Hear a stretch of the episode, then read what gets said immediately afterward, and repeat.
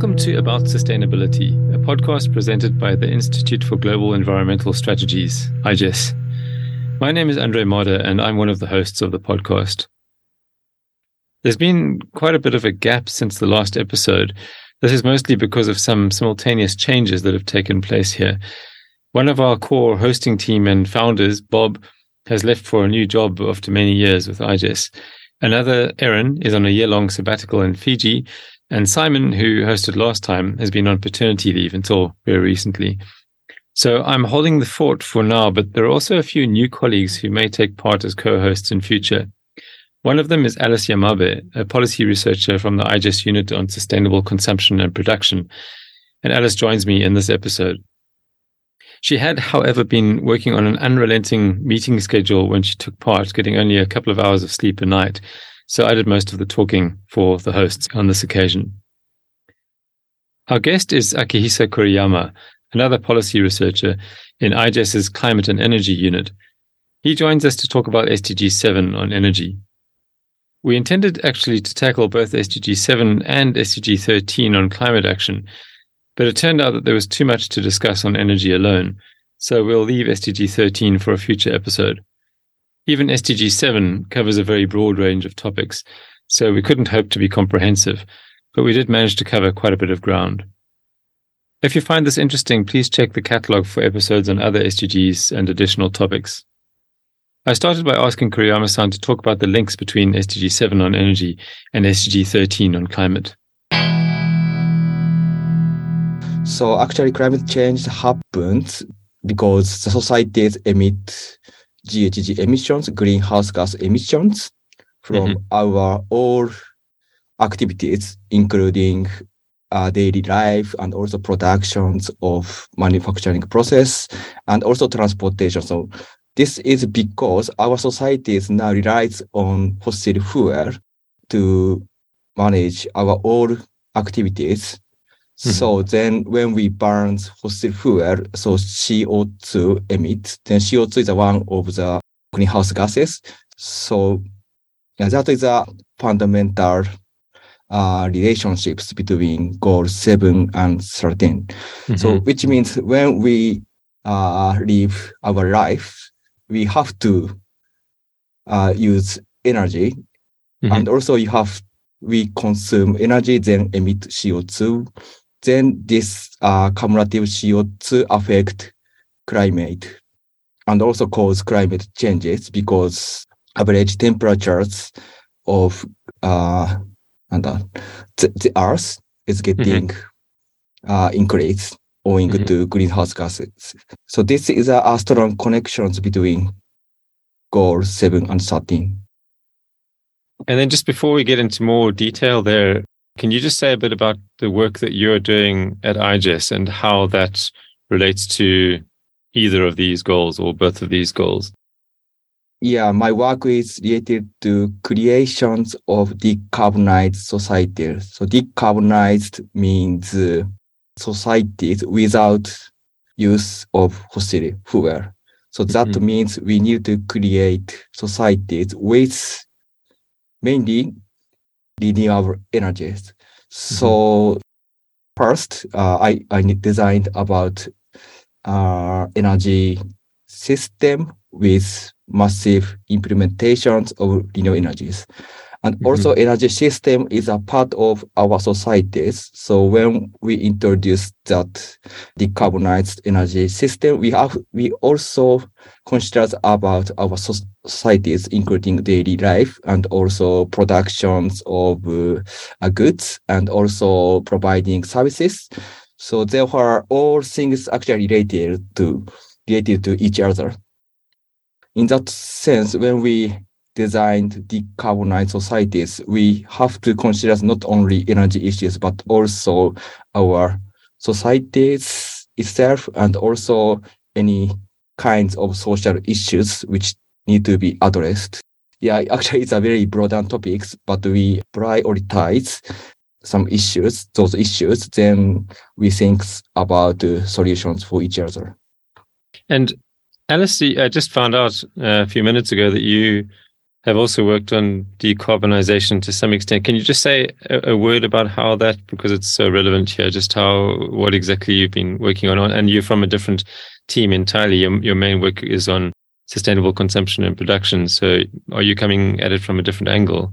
Yeah, exactly. So what uh, Kuriyama-san is describing right now as uh, the, the societal aspect of decarbonization, this is what we work on. We work on how we can make the um, decarbonized choices easier to make for people, just making sure that there's social acceptance around the transition to decarbonized societies. So yeah, you can't just change the economy, change the, the energy, and that will allow us to mitigate climate change. And this is the solution.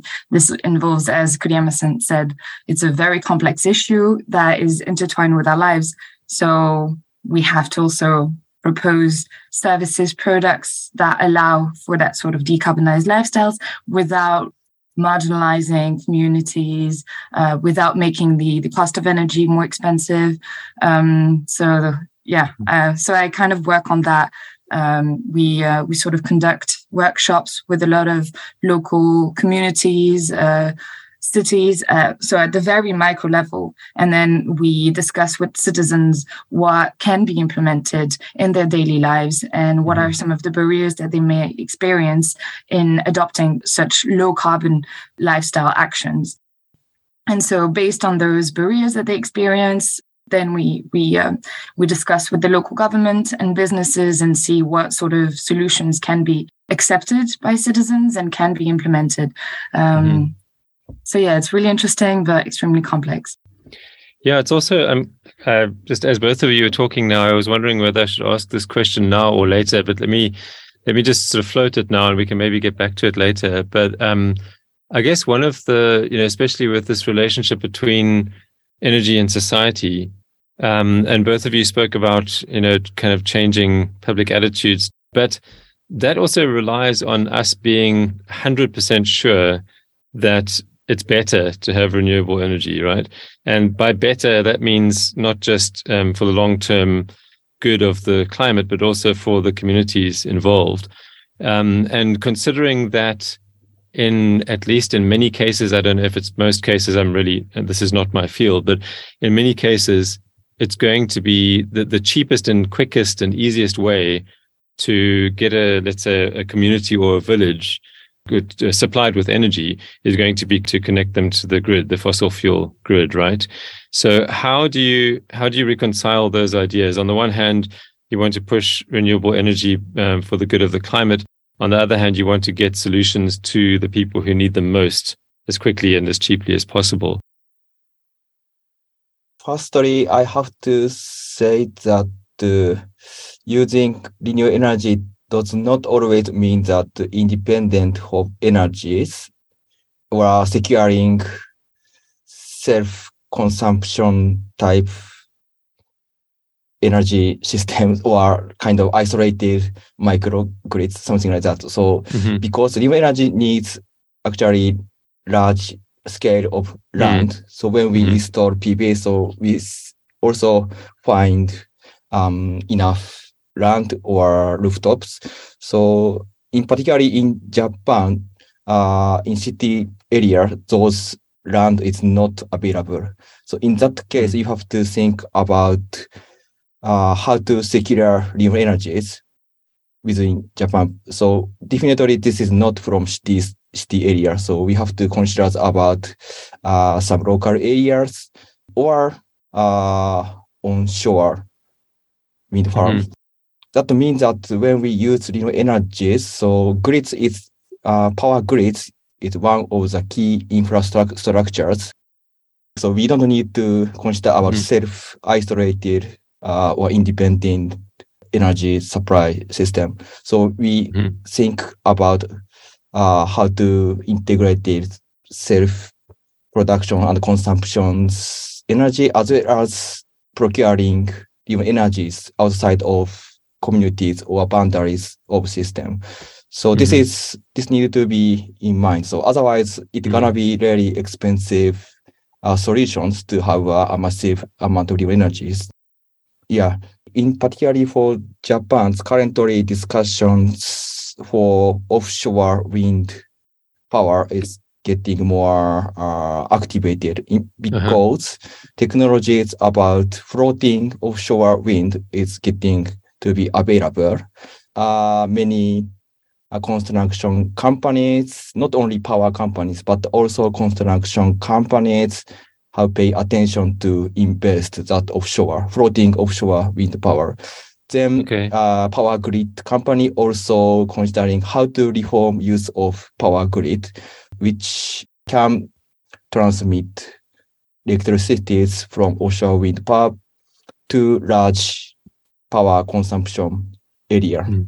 Mm. efficient. So yeah, that is now happens in Japan. So floating, that means that they're not attached to the bot the sea bottom. They're actually they're yeah, free moving. Yeah. Right. But uh, it's kind of uh, using anchor like a really long chain. I, I heard I'm not so sure about this, but I heard that for Japan it had to be floating because the uh, the sea around Japan is extremely deep, right? The um, the yeah, sea level. Yeah. Uh-huh, I don't know. Okay. The the ground under the sea is extremely deep, so that doesn't really allow the the usual grounded wind power um, right, infrastructure. Okay. But what are the main barriers in implementing offshore wind power in Japan? Because I'm just wondering, maybe the fact that there are so many, uh, that Japan is so prone to natural disasters such as typhoons or maybe tsunami, can be a big issue um, for implementing such infrastructure at the national level? So regarding barrier, so firstly, it's a, a still cost of offshore wind power plant, but the cost is getting cheaper owing to the technological development. Mm-hmm. And also regarding the depths of water, so yeah, you are right. So Japan have a really deep uh, sea water level. However, uh, offshore floating offshore power, so it needs only kind of anchor. So it's relatively low cost to fix the floating uh, offshore power equipment into southern part compared with sea bedding onshore power plant. Probably mm-hmm. I, I forgot the proper English. Anyway, uh, the cost issue is getting to be improved. Then uh, next uh, barrier is natural disaster Actually, offshore power plant is strong against tsunami because this is a floating. So, and also tsunami, the height of wave is bigger when tsunami comes to close the, to the shore. To, yeah, yeah, shore. Ah. But the, mm. the height of tsunami is lower when when it's out at from, sea, right? Yeah, yeah far yeah. from sh- shore just one mm-hmm. meter, two meter uh, changes, yeah. so it's no problem. Mm-hmm. And also regarding typhoon, it was already demonstrated that uh, offshore floating offshore power is enough strong against typhoon. So this is mm-hmm. also not problem at all. And now current uh, issue is probably consensus with local communities, in particular is fishery uh, communities. So yeah, there's uh, many bad experiences in Japan. So there was conflict between fishery communities and power communities. So now many NGOs or research committees are respect to uh, local communities consensus. So they really take care about uh, that committee and also try to find way to create both benefit. So mm-hmm. actually there's a benefit because when floating offshore part implemented, there is a, a kind of place where fish can a habitat maybe yeah, habitat, habitat? yeah yeah yeah mm. so there's a kind of co-benefit about fishery side so mm. then the power developers also provide those uh, information to communities and also they assess how uh, affect numbers of fish in those areas. So kind of those transparent communities uh, get would solve uh, barriers uh, mm. about consensus on floating offshore power plant. It's a really interesting example that I think it, shows how diverse, you know, we went down a very specific path there we're talking specifically about floating offshore wind and also specifically about Japan. Um, infrastructurally, a very integrated and connected society, right? So you don't really have I mean, people talk about rural communities in Japan, but it's a completely different idea to what uh, rural means in in other parts of the world because getting renewable energy to people simply means uh, feeding renewable energy sources into the grid, into the existing grid, right? Uh, but then in other places, uh, you know, like truly rural parts of the world in Africa and uh, Southeast Asia, for example, and again, I might be showing my ignorance here, but my understanding is that a lot of um, of energy projects involve going to quite isolated uh, communities and supplying them with energy somehow, right? Um, is renewable energy always the best thing to do, or is it sometimes better for the community if they um, maybe have a few diesel generators connected, or uh, or maybe connect themselves uh, to a, a, fossil fuel powered grid, um, you know, a few dozen kilometers away or something like that? Um, okay, so actually, most of my the projects that I've worked on were based in Japan, but okay. uh, you were mentioning the rural communities in Japan, and we did a project in Akita in Odate, so that's pretty isolated. Well, not isolated, but it's it's a characterized as a rural, yeah, community, um, mm-hmm. rural area and they're actually also trying to implement um, offshore floating uh, wind power. So, uh, but that's just the beginning. Um, and I think um, w- when we were talking with the local communities, there, they were mentioning that.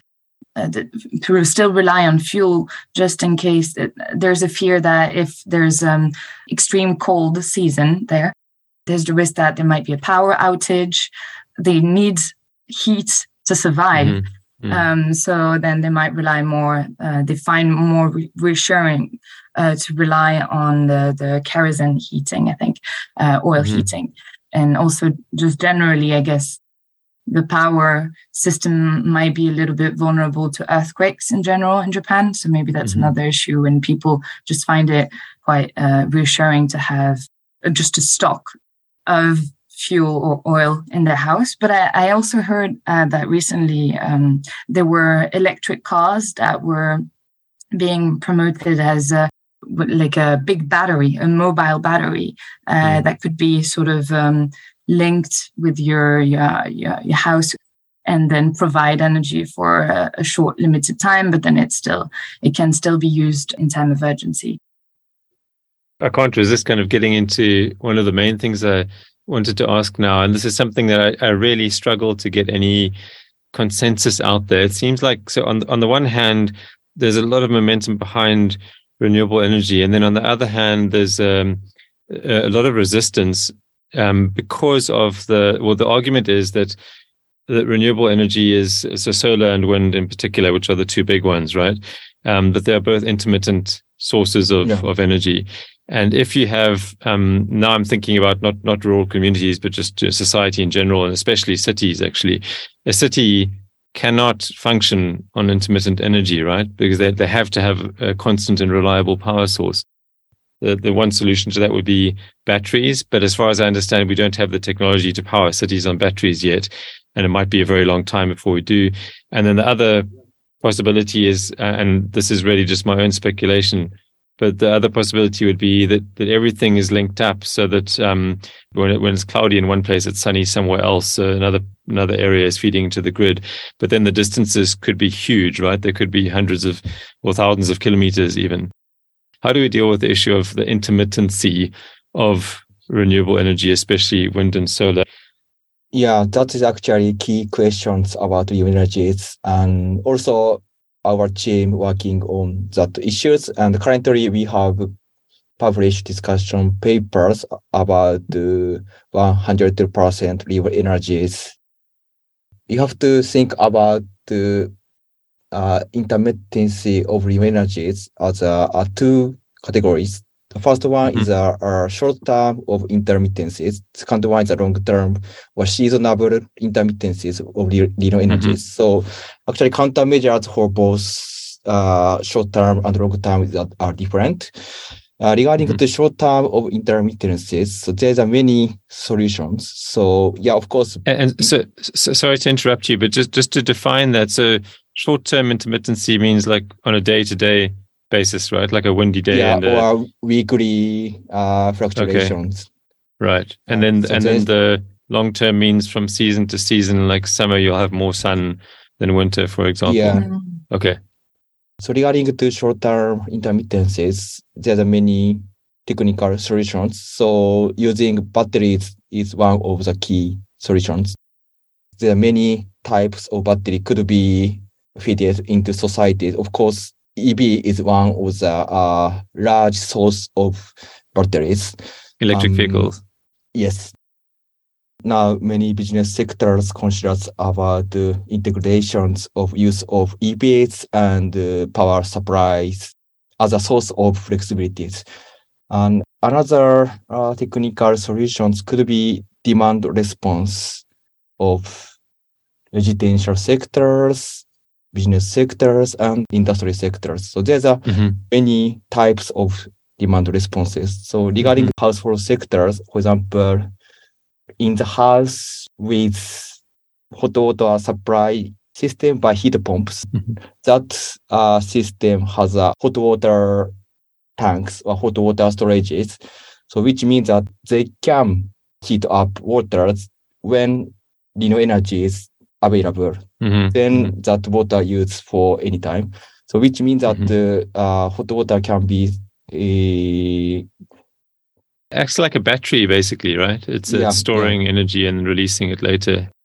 yes, I heard recently about, I mean, there's some blue sky thinking and blue sky innovation going on in this sector. And one of the uh, ideas, I don't think it's actually been uh, tried on any scale, but they were talking about having a, it was like a giant tower, um, building a giant tower and putting something heavy at the top, using like solar power to get something very heavy to the top while the sun is shining. And then when the sun is not shining you let that thing slowly drop you know so that it creates its own energy that, that sort of thing. Uh, so that whole battery idea or kinetic energy storage idea is a really interesting one. Mm, yes, yeah. Probably those are kind of storage type demand response. I would say so. This is Uh-huh. can, can be kind of demand response without compromising services Mhm, quality. mhm. But uh, probably when when we consider societies with large amount of renewable energies, probably we have to uh, we need to consider about other type of demand responses, such as which changes our consumption patterns, including energies and other services. Probably our societies uh, relies on stable energy supplies by fossil Mhm. fuel. So this is a kind of basis of our society. Then many services are developed based on stable energies, but uh, renewable energy is not stable. This is a kind of fundamental characteristics. Our society need to be adjusted or transformed to societies with intermittent renewable energies. So some part of our society could be adjusted as the uh, patterns of renewable energies. So this is a really kind of advanced demand responses. So then we can reduce amount of batteries and also we can reduce amount of fossil fuel supplies by gas or coal fire power plant. So that could be also really interesting topics when we live with renewable energies. So of Mhm. course, if our behavior is not changes, probably that advanced demand response is not possible. But if we can change our minds or rules or regulations, probably it could be possible. Mhm. I find that really interesting, um, and I was wondering if you if you knew if that was um, an idea that was currently sort of talked about, and if there were concrete ideas on how we can adjust our our society to more intermittent renewable energy sources. Maybe the current technologies that we have are partly already trying to um, be as efficient as possible, or we we use most of the our products at home uh, during the day, so it's already pretty intermittent. Like we're not always active. So w- would that be um, like a um, a more structural way for us to live with the intermittent uh, source of, of energy where yeah. we would be told okay like during the day try to do as much as you, as you can of your daily activities and then at night actually that's just a natural cycle for any anyone um, so mm. i don't see how that would actually go against the the way we currently live yeah i guess the the thing is that like uh, I, i'm just constantly aware of human nature and how rigid it actually is and how difficult it is to change um, human nature and habits and our um, I don't want this to sound negative, but but our addiction to to all of the luxuries and the comforts that we've created for ourselves. It's very difficult to break away from that. And I was kind of wondering, just sort of leading on from what you were saying, Alice. I mean, one way, one question could be a question to you, Kuriyama-san. Which do you think is more likely, like in the next in the next twenty years, let's say, is it more likely that we'll be able to change attitudes so that people adjust their lifestyles like that, or do you think it's more likely that we that we develop, uh, let's say, battery technology that is capable of storing renewable energy, intermittent energy, so that it can power cities? My personal opinion is that, sure. I mean, I think I think innovation is at the heart of this. I think you have to you have to innovate uh, one or the other either innovate um, batteries to that extent or innovate ways of influencing human behavior to that extent. But but uh, human human nature is a powerful force. Yeah at least i'd say that uh, we can foresee technological development. So probably for mm-hmm. the uh, advanced demand responses key technologies would be um, predictions. So, for example, weather forecast. So we can mm-hmm. foresee that more accurate uh, mm. weather forecast. Much better than it used to be. Yeah. Yeah. Also, probably our energy consumption pattern could be more, how to say, dataized. In Japan, that uh, actually all houses are installed so-called smart meters. Actually, data is getting to be accumulated into power companies, then probably five years later, that data would be available for public peoples. Then in that case, prediction about energy demand patterns also more uh, sophisticated. So then when we see matches between energy supply or energy supply predictions and demand predictions, so we can allocate source of new energies mm-hmm. into societies more efficiently. Mm-hmm. So in that sense, advanced demand response would be more sophisticated business models because utilities of energy consumptions are different by person to person. So mm-hmm. someone think about, okay, I can shift this task to tomorrow because uh, it's not uh, urgent matter. So then I can mm-hmm. do it when energy is available. So if that person can do that, that advanced uh, demand response would be also possible. So mm-hmm. therefore, this innovation is not only our psychological issues, but also about technological innovations as well. So then mm-hmm. that is why it's really difficult to forecast mm-hmm. uh, actually. Mm-hmm. Right. Um, just thinking about the um, the use of nudges in um, in sort of directing people's behavior. Uh, and so you were talking about um, how we could use data of our energy consumption in order to better predict our energy use. But also, I've been um, we've been working at the moment on behavioral insights and how maybe uh, social norms around our current consumption patterns can be um, influenced by little nudges. So, for example, for our energy consumption, if we see, if we have actual information on how we compare our energy use compares to our neighbors or to um, yeah to the local average uh, energy use that can also be a sort of trigger for a lot of people to either diminish or just uh, switch around their um, energy consumption in a way that is uh, seen as the norm.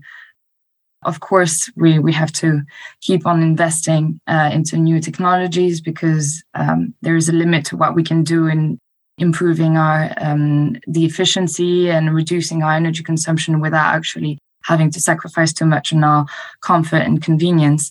Mm. Um, but at the same time, there are some things that can be done, maybe that are still uh, not uh, being implemented enough. Um, and so, yeah, the more we get that data, uh, the more we can have a sort of awareness. But also at the same time, we're, we're so flooded with information uh, in our everyday life that there is also a limit uh, into how we can actually take into account every aspect of our consumption and all the sustainable impacts that it has.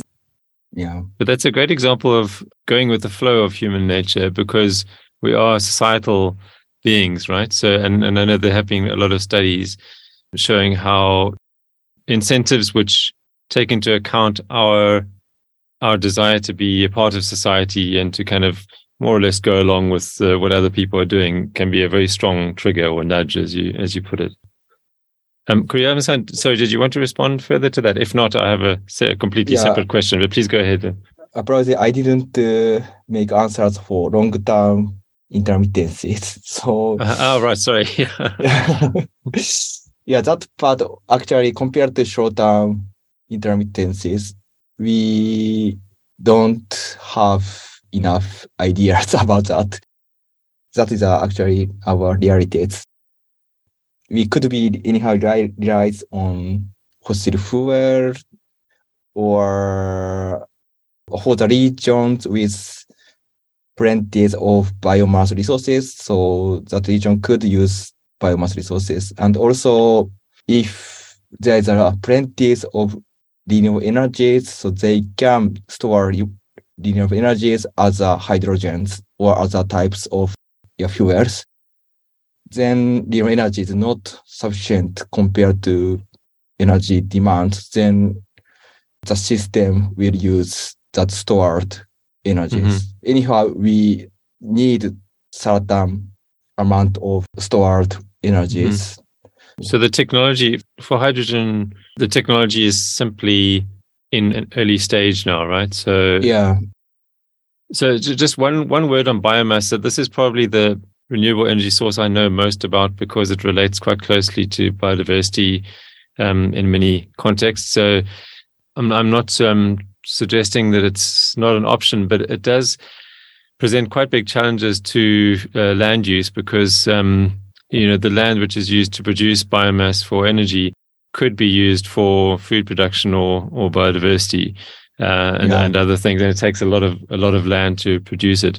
Um, I know that sort of maybe 20 or so years ago, maybe more like 30 years ago, it was everyone was very positive about it, and then everyone got a little bit worried about those those aspects. But um, I didn't want to get into that too much. I also just wanted to mention we can't sort of not talk about nuclear energy uh, in a podcast that's about energy and, and climate. Um, my understanding, and again, it's very limited understanding, but my understanding of nuclear is that uh, the safety concerns of nuclear are less serious than they were made out to be in the in the 80s and the 90s but they are they still exist you know they're, they're, they're not they're not zero. The technology has become better but because of the kind of public resistance to nuclear um, that has really slowed down the technological advancement of, of nuclear energy. Uh, so nuclear remains an option but it would be a much better option even if we if we put more uh, technology more focus on on on innovating and improving it. Um, and but at the moment it's it's quite expensive. And it has other uh, issues attached to it. So that's a long way of saying uh, asking you Kuriyama-san especially but also you Alice if you have any thoughts on this. Um, is nuclear should that be part of this equation or not? Yeah that's also really challenging questions.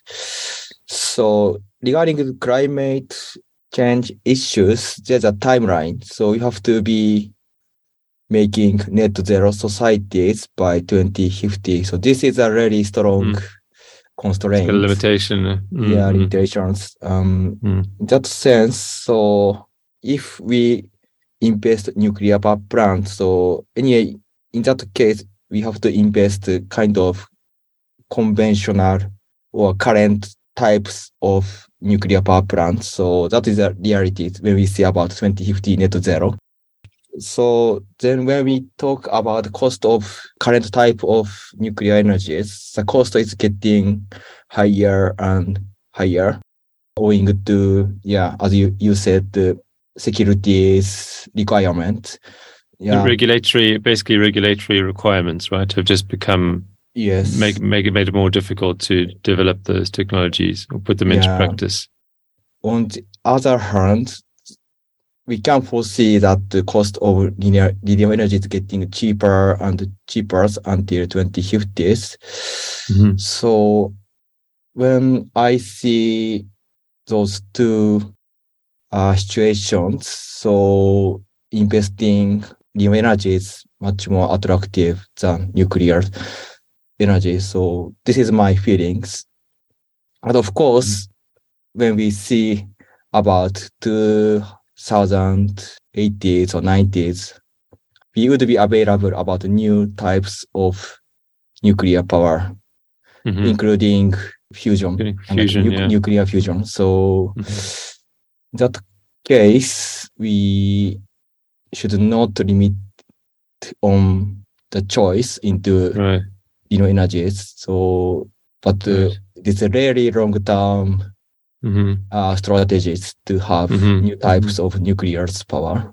So Right. yeah, anyway, you have to think about time scale of availability of those two technologies. Mhm, That is mhm. my opinion.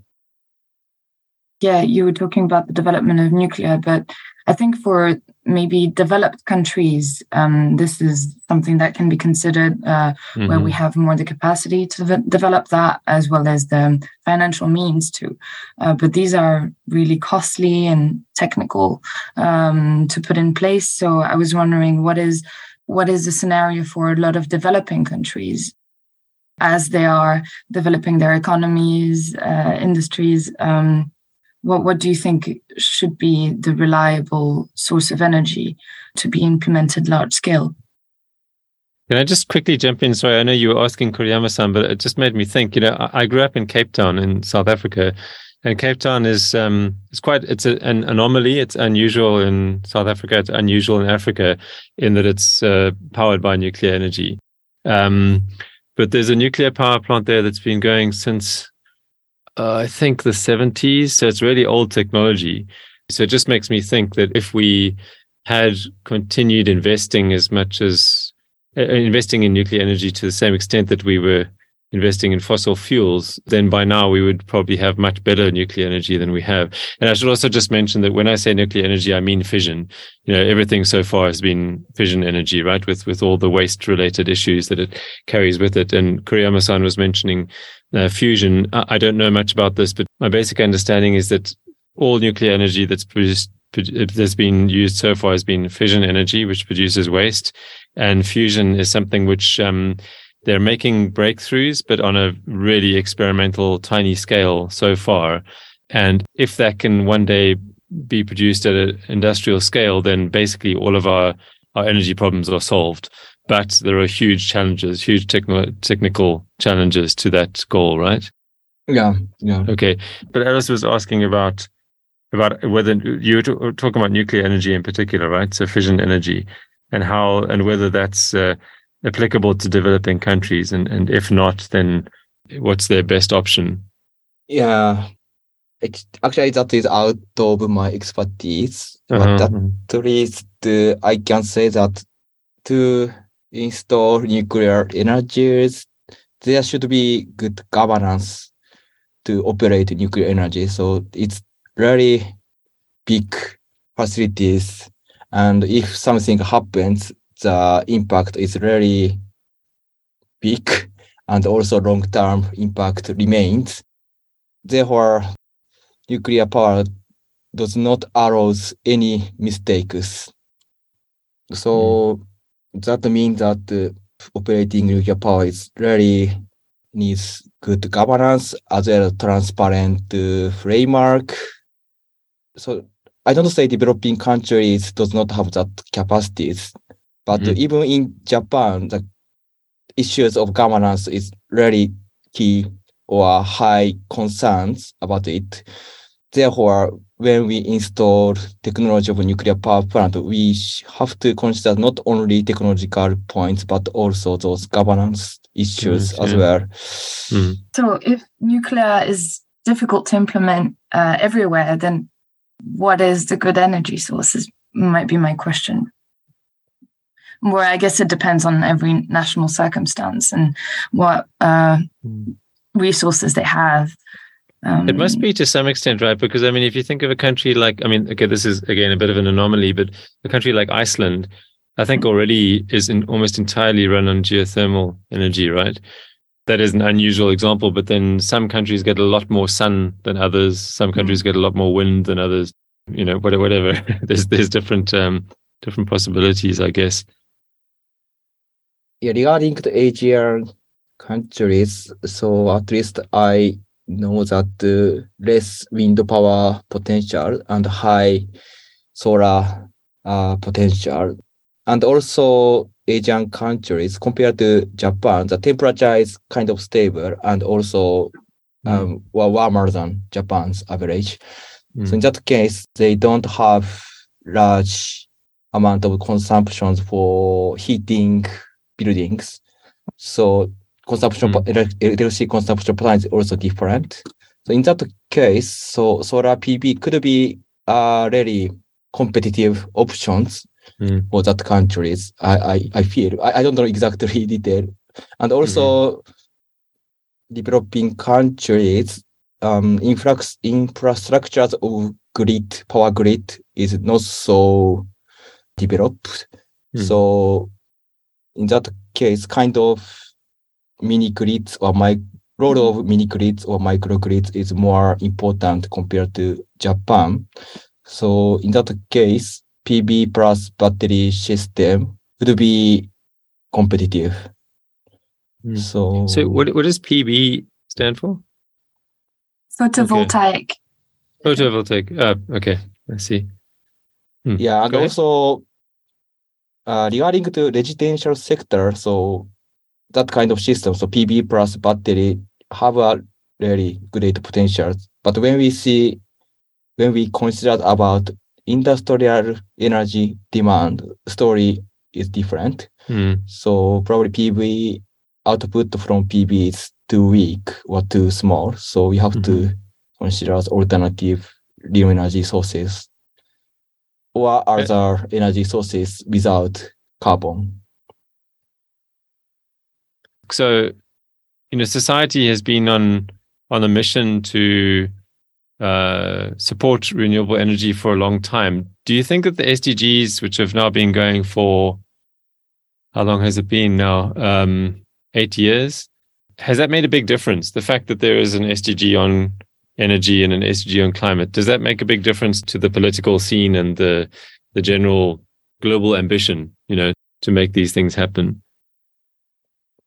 Yeah, it's impact on the people's awareness about the renewable energies. So before SDGs, so renewable energy is one of energy sources. But uh, when the people says about SDG goals, so renewable energy is more kind of uh, close to our daily life. So people tends to consider about how to utilize renewable energies into our life and Mhm. also yeah how renewable energies would bring benefit into our society so people start considering the mean meaning of implementations of energies i guess Mhm. and also people think about what is a clean energies.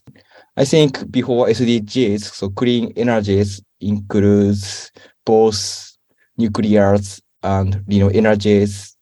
And then Mhm. after SDGs, so people thinks about not only energy issues, but also people think about uh, social issues. So in that case, renewable energy is uh, different from nuclear energy. So actually, both are uh, different types of energy. Then they are considered pros and cons of two separate energies. That is a, Mhm. a kind of big changes. I Mhm. feel. I know in Japan there's been quite a lot of effort at the national and subnational level to promote the SDGs. So I guess that uh, not just energy, but the SDGs in general um, have been, you know, used as quite effectively as a as a tool to raise awareness about sustainability in general. How about uh, how is the region, the, the Asia Pacific region, more broadly doing uh, on on SDG seven? also difficult to answer, but my hypothesis is that uh, people thinks about more energy independent. In Asian countries, many communities consume fossil fuel, which imported from other countries. So, which means that uh, they need to always pay to bills for energy to other uh, places. So then Mhm. if uh, renewable energy installs, uh, they can change monetary flows Mhm. into rural communities. Mhm. So that would be also a big benefit of renewable energies. So you're talking about Asia in general. Are you saying that Asia in general is importing a lot of, of its uh, fossil fuel? Yes, in largely speaking, Okay. yes. Okay, that's mostly. It, I I don't know, but is that mostly within the region? Because I know China is a very big coal producer, for example, right? Um, Yeah. And then and then of course the Middle East is a very big oil producer. So, but you're, you're talking about across national boundaries, but maybe within the region, like between countries Yeah. within the region. Okay. hmm Yeah, of course, Okay. uh, realities are more complex. So, for example, Indonesia yeah. also have uh, plenty of fossil fuel resources, and Vietnam they have coal. But Mm-hmm. sometimes that fossil fuel is a resource for resources for getting foreign currencies, not for Uh-huh. residential Domestic, yeah. uh, uh, powers. yeah. Mm. So actually, sorry, the complex. But anyway, for residential perspective views, so they can change monetary flows into more uh, uh, keep those monies into communities. For example, when they install PVs, of course, there's some maintenance works required. So then they may hire the, some persons, but the persons are from committees. So which means that they pay monies for that rural committees. Then if global crisis happen, then energy prices suddenly higher. So the communities keep securing energies as it is. So I think those benefit of new energies can be recognized by those SDG target because SDG is a very uh, comprehensive and integrated Mm. approaches to consider our societies or lives. So yeah, Mhm. then SDG seven is particularly renewable energy is one of the SDG targets. Then people think about how renewable energies contribute to our life, not only energy issues but also Mhm. other issues. So this is a Mhm. kind of big uh, change of framework. hmm Um, looking at the relationship between SDG seven and SDG thirteen, is there is there any trade off between those two SDGs? Because you know, as countries, for example, in the in the region, um, improve their energy capacity, then that's also you know has the potential to contribute more to climate change, right? So as long as they're working towards clean energy, then it then it's not. But if if you're only focused on uh, on on energy production, then of course there could be consequences for climate change, right? Yeah, I think there's also trade-off. So because one of the goal of SDG seven is uh, access to Access, right? Uh, affordable affordable energies. So in Mhm. that sense, if speed of renewable energies implement a speed of implementing renewable energy is not to fast, so they Mm. have to rely on other source of energy. So in that case, fossil fuel is one of the key options to yeah secure energy access. So Mhm. then in short term, actually in developing countries, still uh, there's a many plans to construct yeah, fossil fired power plants. So this is because they need to access to energies. So therefore they need to develop new thermal power plant. So Mhm, that is actually reality. So there's a trade-off between Right. goal seven and 13. And Mhm. also discussions between uh, SDG 7 uh, energy issues and SDG 13 climate issues. So actually there's a long-term discussion and also therefore many researches have already done.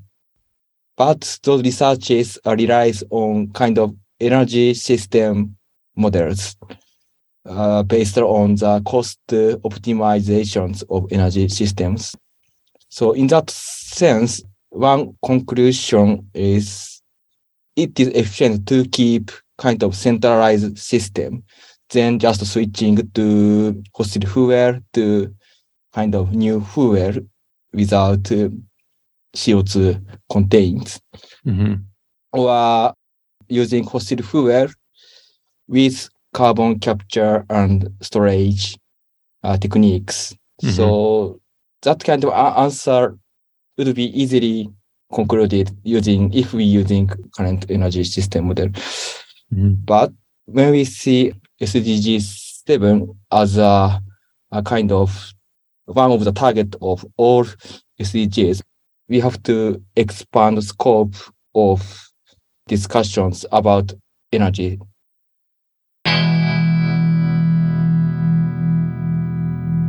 Thank you for listening to About Sustainability. Please subscribe at podcast.iges.jp or search for About Sustainability wherever you normally get your podcasts.